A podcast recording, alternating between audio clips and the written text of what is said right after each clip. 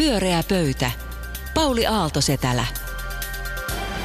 Niinpä onkin, ja hyvää iltaa. Ja varmaan moni on miettinyt tässä, kun on paljon uutisia tapahtunut ja, ja paljon mielipiteitä kaikesta, että mitä asioista pitäisi oikein olla mieltä, niin nyt se ratkeaa. Me kerromme, mitä niistä pitää olla mieltä.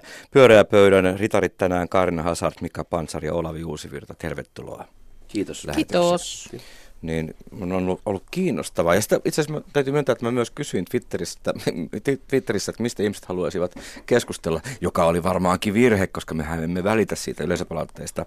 Ja voin paljastaa, että saattaa olla, että muutamaa teemaa, mitä siellä kysyt, kysyttiin ja toivottiin, niin tulemme käsittelemään. Mutta ihan eka kysymys on se, että tänään on kansainvälinen tyttöjen päivä. Ja mä kysyisin teiltä, että, että onko olemassa joku tietty, joko nuoruudesta tai tällä hetkellä oleva nainen, jota fanitatte? Esikuvallisesti saakka ehkä jopa. Mikä tuleeko mieleen? No joo, mulla on ihan fiktiivisiä ha- hahmoja tota, lapsuudesta asti, niin kaksi, kaksi hahmoa oli ylitse muiden.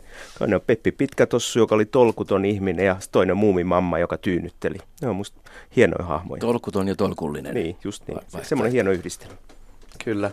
Mä yritin miettiä tuota lapsuutta versus tätä aikuisuutta, että onko se ollut jotain äh, hahmoa tai henkilöä, joka jollain tavalla läpileikkaisi nämä molemmat ikävaiheet. Ja mulla tuli mieleen siis Kaisa Korhonen ää, ja tota, laulu nimeltä Olen minä onnellinen, joka on ollut ensimmäisiä lauluja, joita mä oon jostain äidinmaidosta kuullut. Ai. Se kyseinen Chydiksen Kauneimmat rakkauslaulut oli levy, joka soi lähes viisiminellä.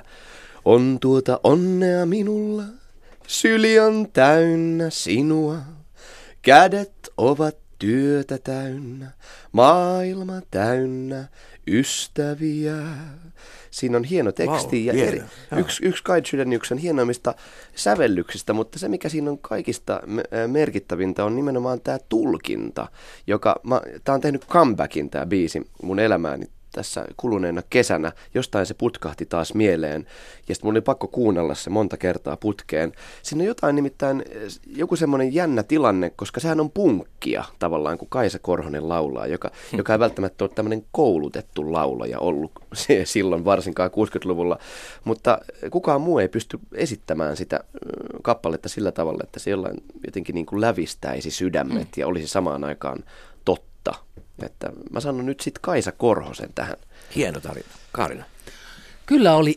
Tätä, mä mietin kanssa tätä ja, ja huomasin, korjatkaa jos olen väärässä, että, että hyvin helposti tulee mieleen fiktiivisiä naisia, naishahmoja. Ja sitten toisaalta, sit kun rupeaa muistamaan jotakin todella eläneitä naisia, niin ne usein on taiteen parista. Että mä mietin, että onko ketään muuta, että jos ei ole näyttelijää tai laulajaa tai... tai filmitähteä tai mitään tällaista niin kuin lapsuudesta. Että kuka olisi ensimmäinen nainen taiteiden ulkopuolelta, jonka muistan tärkeäksi. Ja mulle tuli semmoinen olo, että Helvi Sipilä. Et sen Totta. Mä oon jossain pikkutyttönä ymmärtänyt, että tämä on tärkeä nainen. En välttämättä ihan tiennyt miksi, mutta ymmärtänyt kuitenkin, että tässä on nyt jonkun tyyppistä sisältöä. Hmm. Mutta aika vähissä ne on, jos mietitte. Mitäs sinä, Pauli? Mäkin muistan Helvi Sipilä lapsuudesta.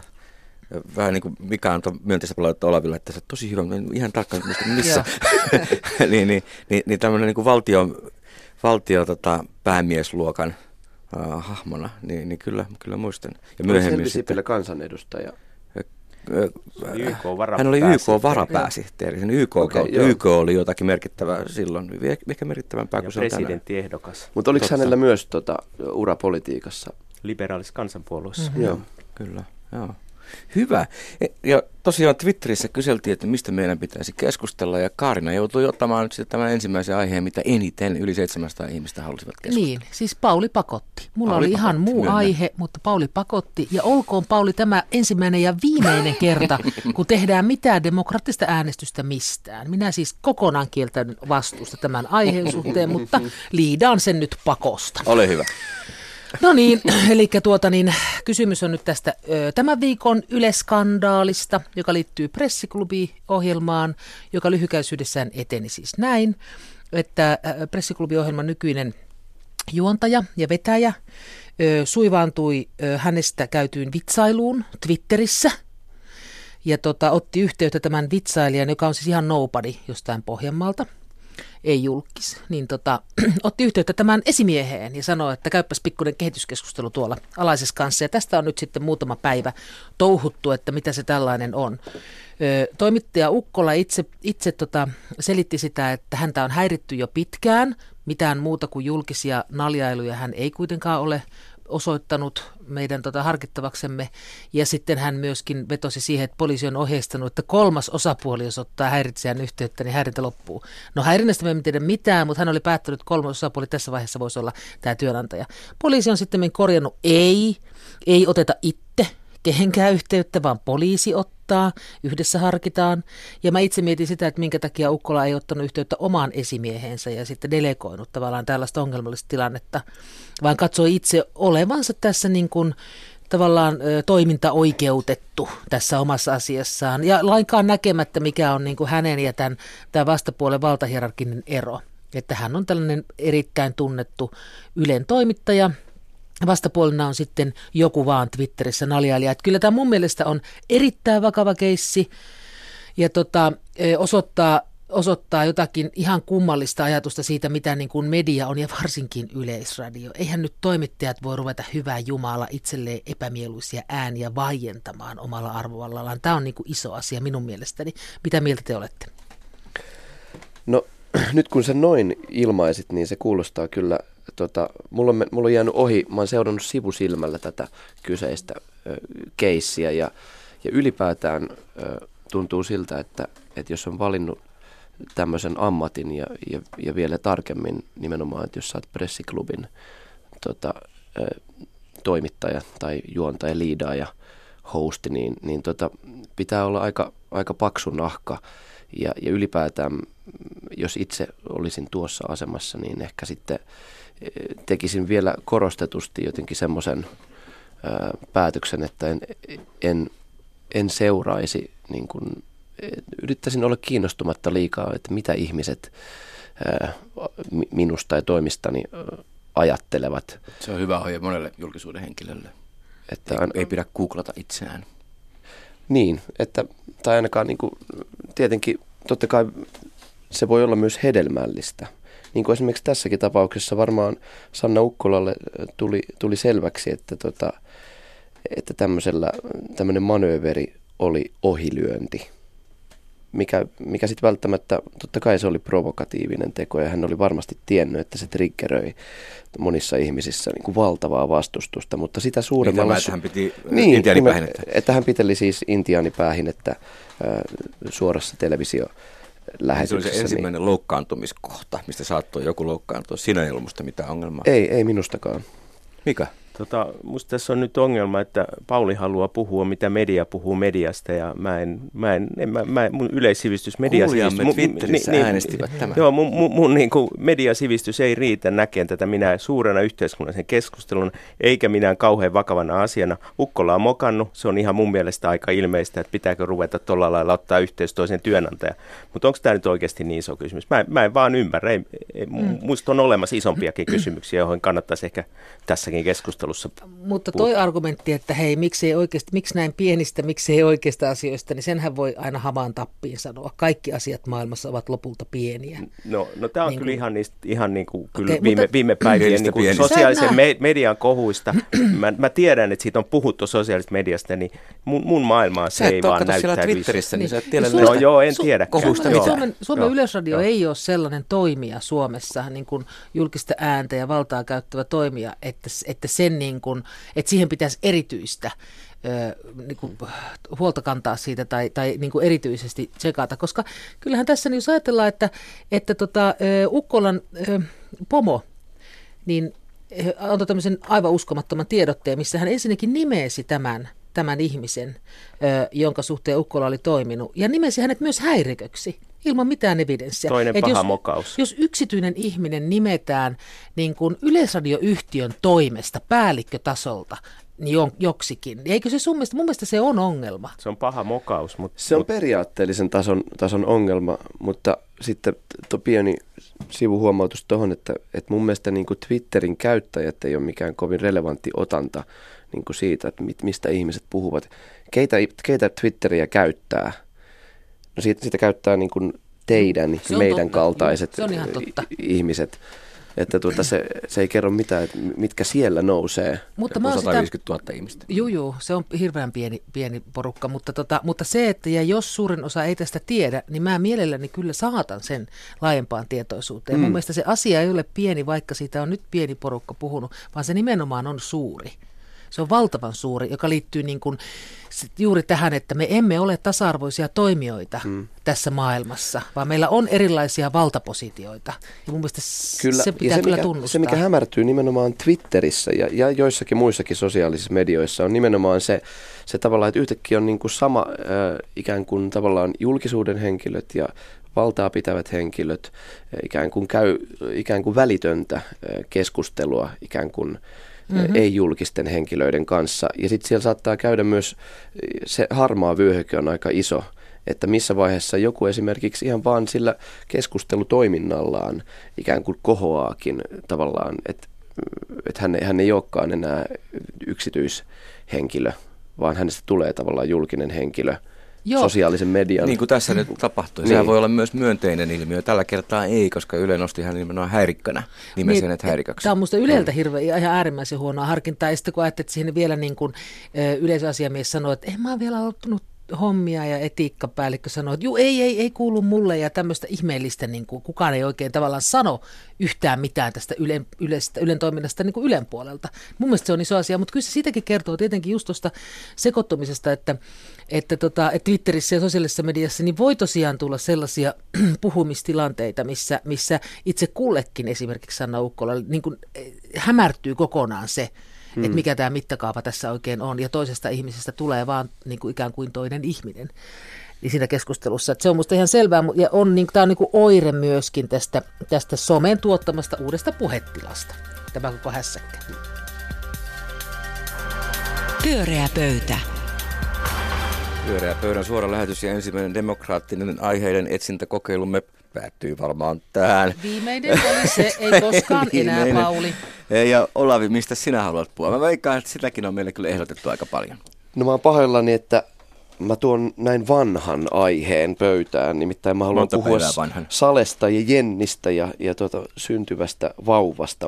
Tämähän on jo niin kuin käytännössä ikivanha aihe. Kun... Mutta tänään vielä lööpeissä, koska eilen oli, oli tämä lapsen tulo ja tänään odotin tuossa, että mitä näin puhuu ja väittää niin, Lennu. Siinä päässä, kun lööpitkin muuttuu digitaalisiksi, niin ne olisi kato, ollut ehkä puoleen päivään mennessä lööpissä. Mutta joka tapauksessa eilen sitten uutisoitiin, että tasavallan presidentti Sauli Niinistö ja Jenni Haukio, rouva Jenni Haukio odottavat lastaan, ensimmäistä yhteistä lastaan ja tota...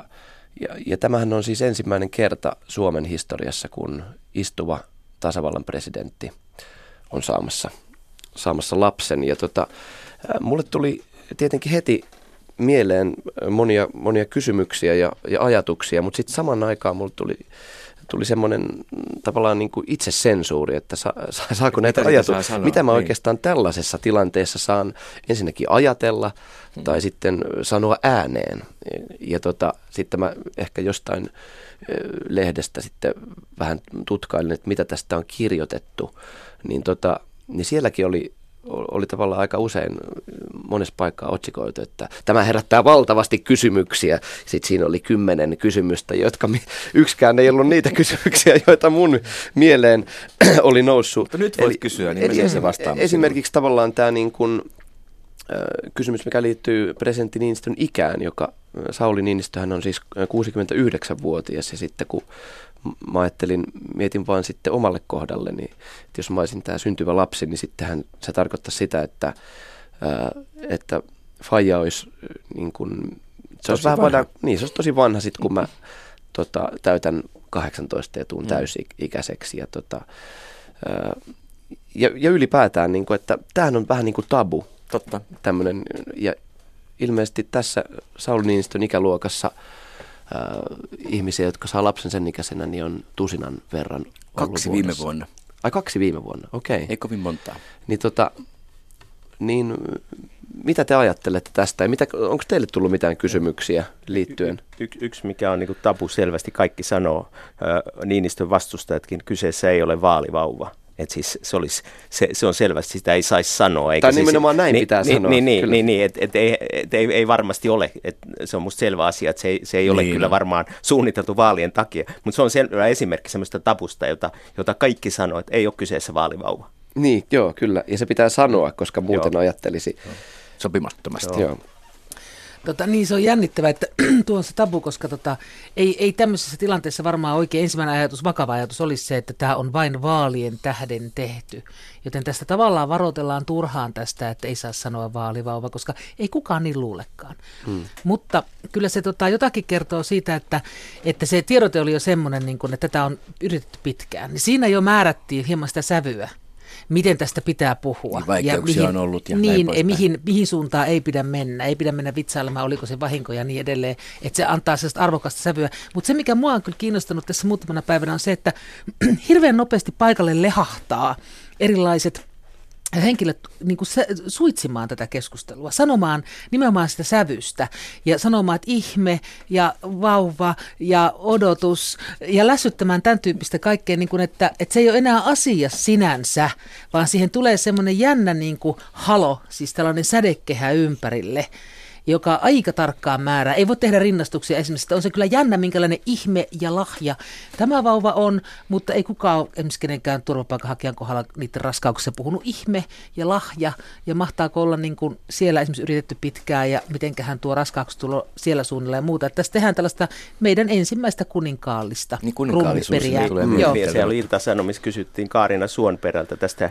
minkälaisella tota, noin... tavoilla sitä sitten otetaan vastaan erilaisia sotilasparaateja, onko se siinä vauvan vaunuissa ja muissa mukana, että sehän niin kuin kuvaa tätä, että tässä Joo. on jotain hyvin kuninkaallista ja niin siinä Ilta-Sanomissa tarvittiin sanoakin, että nyt syntyy prinsessa tai jotain sellaista Suomeen. Joo, se oli mielenkiintoinen tämä, tota, mikä varmaan, että tämä on ikään kuin niin ainutkertainen ilmiö, että, tota, että sitten jotenkin, ja sitten koko ajan Ruotsissa tota, syntyy prinsessoja ja prinssejä ja, ja nyt me vihdoin saadaan saadaan toivottavasti oma. Miele- mielenkiintoista oli myös se, että kerrottiin, että se pääsee siihen lähimpään päiväkotiin. Että se otetaan ihan niin kuin kuka tahansa, mutta ei, ei Helsingissä päästä lähimpään päiväkotiin. Joku katsoo, mihin mennään. Ei, ei se ihan sellaista. Että se oli musta aika jännä. Että... Mutta musta hirvittävän jännittävää on, se jotain kertoo sitä, että mikä on tabu, on se, että Niinistön aikuisia poikia ei ole haasteltu. Kukaan ei halua tässä kohti sanoa ääneen, minkä ikäisiä he ovat. Niin kuin tavallaan maalata sitä maisemaa, missä nämä no, on minkä nämä ikäisiä kaksi. Ne on? Yli neljäkymmentä, eikö se ole se vanhempi ja toinenkin kohta jo mm. melkein. Mutta sitä kuvaa ei haluta, että tästä halutaan tehdä erillis. Tässä on niin kuin erillisvauva, niin kuin meillä on erillissodat ja kaikki muutkin, niin tämä on erillisvauva, mm. joka ei tavallaan liity Sauli Niinistön ö, kertomukseen miehenä millään tavalla. Kyllä. Ja sitten toinen kysymys itse asiassa, mikä, mitä kyllä käsit, käsiteltiin, liittyy nimenomaan t- tähän, tota, että pitäisikö... presidentti Niinistön pitää isyyslomaa. Niin, siihenkin joku professori haettiin toteamaan, että se oli mahdollista. Se oli mahdollista ja, ja Helsingin Sanomissakin mm. oli, oli iso täm, tämmöinen vähän niin kuin ikään kuin pilke silmäkulmassa tehty, tehty juttu tänään, että no, no mikä tulee olemaan sitten synnytyssairaala ja, ja mikä tulee olemaan sitten neuvola. Ja no, mikä oikeutettu... adjutantin rooli, vaipanvaihdos niin. oli vitsinä Pesarissa. Kyllä. Mutta on, niin, ja mitä Lennuraukka ajattelee mm. nyt, niin, koira. Sekin vielä. Voihan olla, että hän on ihan vapaa-eläkeläinen sitten, kun se syntyy. Mehän emme vielä tiedä sitä. Niin nyt mielenkiintoista on, että Sauli Niinistöllä on edessä tämmöiset oikein niin kuin ruuhkavuodet. Ja, tota, ja tätähän hän silloin, kun hän ei vielä lähtenyt tota, ehdokkaaksi presidentinvaaleihin, niin ja, tota, se päällimmäinen syy oli nimenomaan se, että, että haluaa vielä sen mahdollisuuden, että voi mennä Storyvilleen ottamaan yhden kaljan. Mutta minä ainakin, minä toivotan kaikkea hyvää presidentille ja... ja niin kuin koko maailma on toimittu. Onhan tämä ollut iloinen mm. uutinen ja meitä on siteerattu meidän kaikkia medioita ahkerasti ympäri maailmaa. On, onko tämä ulkomailla millä tavalla? On noterattu, kyllä. Selvit- olen selvittänyt. No en nyt hyvin hmm. laaja tutkimustyötä ole ehtinyt tehdä, mutta... Olisi vaikea kuvitella, että joku olisi tästä pahoillaan. Nyt jollain se olisi aika käsittämätön näkökulmahan se olisi kyllä. Ja ylipäätään sitten tämä, niin kuin, mikä, mitä mieltä te olette tästä ikäasiasta, joka, että onko, onko ihminen jossain vaiheessa liian vanha? Mä, mä, mä oon tietysti vanhin, niin mä voin sanoa, että lu, luulisin itseni aika lailla väsyvän pienen vauvan kanssa, että, että tunnistan itsestäni kyllä semmoisen, että nuorempaan olisi helpompaa, mutta, mutta Saulihan on kova urheilija ja rullaluistelee ja muita, että ihmiset on erilaisia. Kyllä, kyllä se on aika vaativa. Se on ehkä, kun hän on kuitenkin sellainen hyvin konservatiivinen ja varovainen aura, niin tämä on just jotakin, niin kuin, että isoisä ikäisenä tulla itse isäksi, niin siinä on jotain niin radikaalia, että se tavallaan hieman sähköistää tämän koko hänen niin kuin, brändinsä. Kyllä.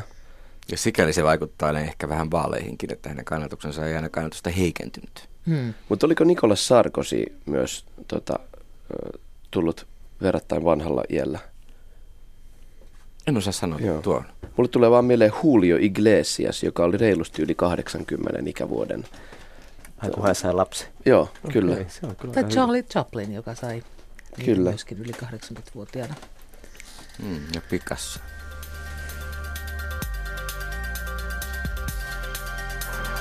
Pyöreä pöytä. Aika varovaisesti keskustelimme kyllä mekin tässä, vaikka, vaikka kritisoimme sitä niin kuin yleistä hyminää, mutta ei tässä nyt oikeastaan muuta vaihtoehtoa ollut käytettävissäkään. Mikä, mikä meidän, meidän viimeinen teema on? Se ei ainakaan mikään somekohu.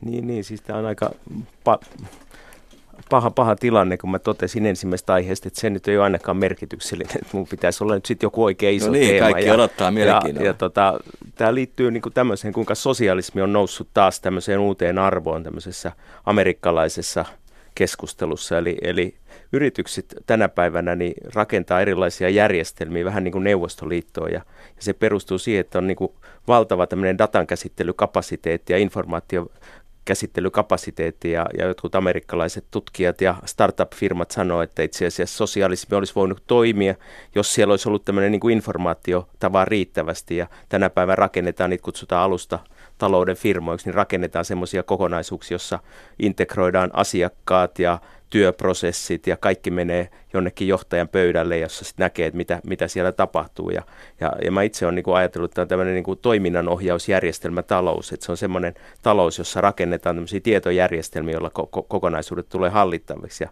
Neuvostoliitosta ne järjestelmät ei toiminut aikoinaan, mutta nykyään on ihan valtavasti kaikkea dataa, mikä luulisi toimiva. Mutta tämä mun kysymys nyt oikeastaan on se, että mikä mua vähän tässä hämmästyttää, että, että samaan aikaan me niin kuin valtakunnan tasolla kritisoidaan kaikenlaista säätelyä, regulaatiota ja suunnitelmataloutta ja sitten samaan aikaan yrityksissä ollaan kauhean innokkaasti kehittämässä erilaisia järjestelmiä, joita nyt sitten kutsutaan toiminnanohjausjärjestelmiksi. Että onko tämä vähän niin kuin ristiriitaista, että jotkut kannattaa markkinataloutta ja vapautta ja sitten kuitenkin itse siinä omissa firmoissaan sitoo ihmiset erilaisiin raportointikäytäntöihin ja muihin semmoisiin, mihin missä varmaan Allerillakin toimitaan, voisin kuvitella. Saatte varmaan lopulta osuu minuun. No niin, no, vähän, vähän oli ajatus sellainen. Mutta, mutta kyllähän Lenin olisi ja. ollut Googlesta valtavan innoissa. Olis, olis. Ja Stalin myöskin. Olis. No mitä mieltä olette? Ja Kleopatra ja kaikki ennen ei, meitä. Mutta nämä, nämä kommunistiset niin val- valtiot olisi halunnut no, kaiken ton datan, kyllä. Mutta Mika, eikö nämä no. ole ihan samoja ihmisiä? Eikö tämä ole ihan loogista, että juuri he ovat sitä mieltä, että demokraattinen regulaatio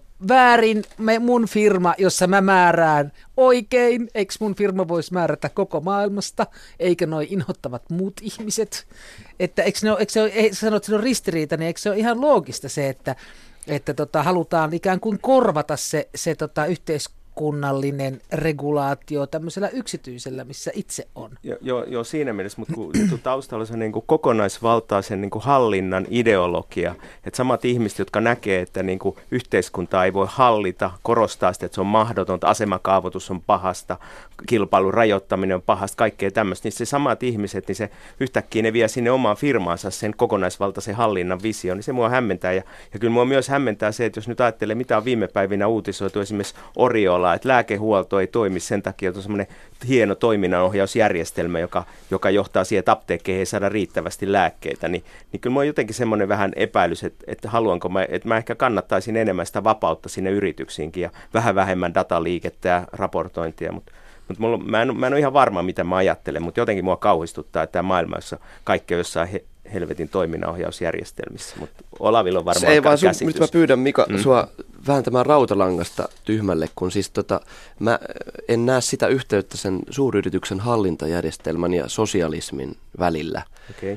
Niin, Joo, siis se, miksi nämä amerikkalaiset tota startup-yrittäjät ajattelevat, että sosialismin teoreetikot pitää ottaa esiin, on se, että sosialismi näiden teoria, teoriakaverien mielestä silloin seitsemänkymmentäluvulla se olisi voinut toimia, jos informaatiota olisi ollut riittävästi. Mutta kun ei ollut informaatiota ja tietoa, siihen kaatui sosialismi, ja sen takia nämä sosialismin teoreetikot ei uskonut, että se sosialismi on mahdollista. Markkinatalous on sellainen to- järjestelmä, jossa informaatio ikään kuin hajautuneesti kulkee sen hintajärjestelmän kautta.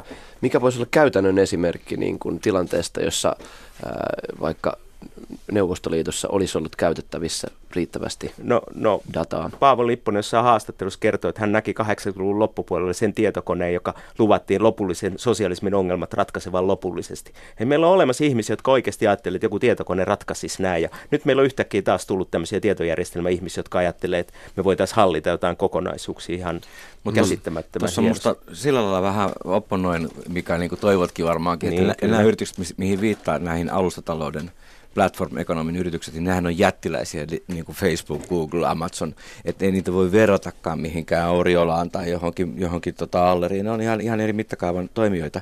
Ja kyllä te se kuitenkin ura... yritätte jäljitellä niitä. Ei, ei varmaankaan, mutta kyllä yritetään paremmin niin oppia kyllä asiakkaista ja kuluttajista. Kyllä siitä on pitkä matka sosialismiin. Ja, no. ja sitten mun oma kokemus on kyllä, että ne uusimmat ja hienommat innovaatiot, niin syntyy kyllä siiloissa. Mä oon sitä mieltä, että se pienen ryhmän luovuus ja sen mahdollistaminen on arvokkaampaa kuin sen suuren tiedon hyödyntäminen. Kerro vielä kuulijoille siilosta.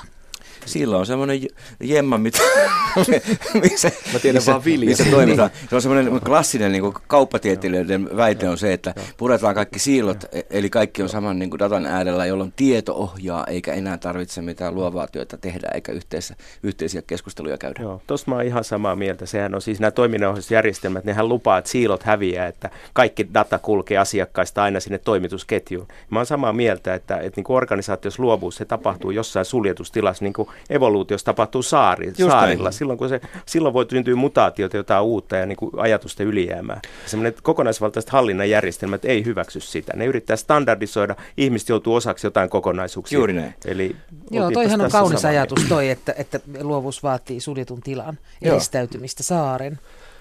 Jos puhutaan siis sääntelystä, regulaatiosta, niin mä oon aina itse ajatellut siitä niin, että, että se on tavallaan semmoinen ikään kuin Äh, Se, sitä täytyy olla tietty määrä ja mielellään aika paljonkin, Va- vaan sen takia, että markkinatalous ei tunne moraalia.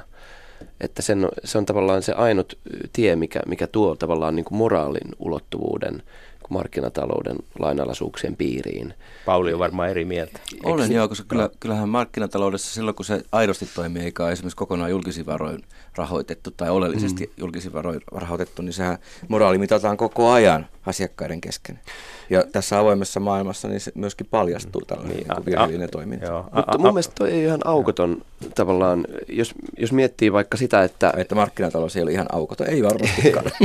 Mutta se, se tavallaan miettii, että meidän pitäisi luoda ottaa tavallaan tuossa äh, ikään kuin ihmisten tietoisuuteen ja, ja tavallaan siihen niin kuin ikään kuin, että, että on, on tiedossa kaikki ne asiat, joita esimerkiksi vaikka, jos ajatellaan niin kuin ympäristöregulaatiota, että, tota, että meidän pitäisi tavallaan niin kuin mietitään, että rakennusalahan niin kuin tänäänkin oli, oli tavallaan Hesarissa just, että, että niin kuin, ikään kuin rakennusalan sääntely ikään kuin estää kaupunkirakentamisen kehittymistä, mutta kuka siellä tavallaan sitten puolustaa ikään kuin lepakko, lepakoiden ikään kuin pesi- koko, ja se mitään kokonaisuutta tavallaan. Kuka ihminen osaa. Niin kuin mm. Mutta mut, mut tässä tota, moraalikysymyksessä Amerikassa tutkittiin yritysjohtajia, tämmöisiä ko- kovien isojen firmojen, kovia yritysjohtajia ja urheiluvalmentajia. Niin urheiluvalmentajat oli ihan kusipäät, niillä ei ollut mitään moraalia, mutta kyllä yritysjohtajilla oli paljon verrattuna urheiluvalmentajiin. Että nyt puhutaan nimenomaan siitä, että, mm. että, että tota, yhä enemmän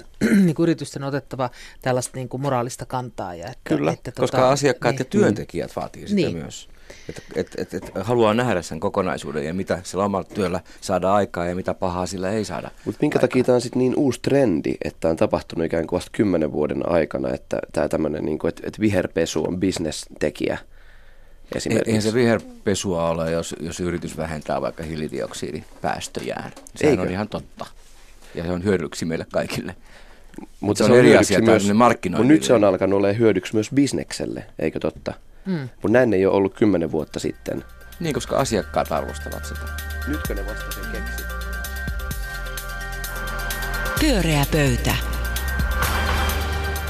Pyöreä pöytä jatkaa markkinatalouskeskustelun lähetyksen jälkeen vielä.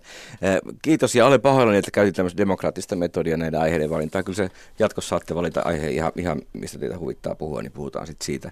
Hyvin puhuttu silti, kiitoksia kaikille ja, ja turha olla yhteydessä esimieheni, niin että puhumme edelleenkin ihan mistä huvittaa. Tämä oli Yleisradion Pyöreä pöytä, hei hei.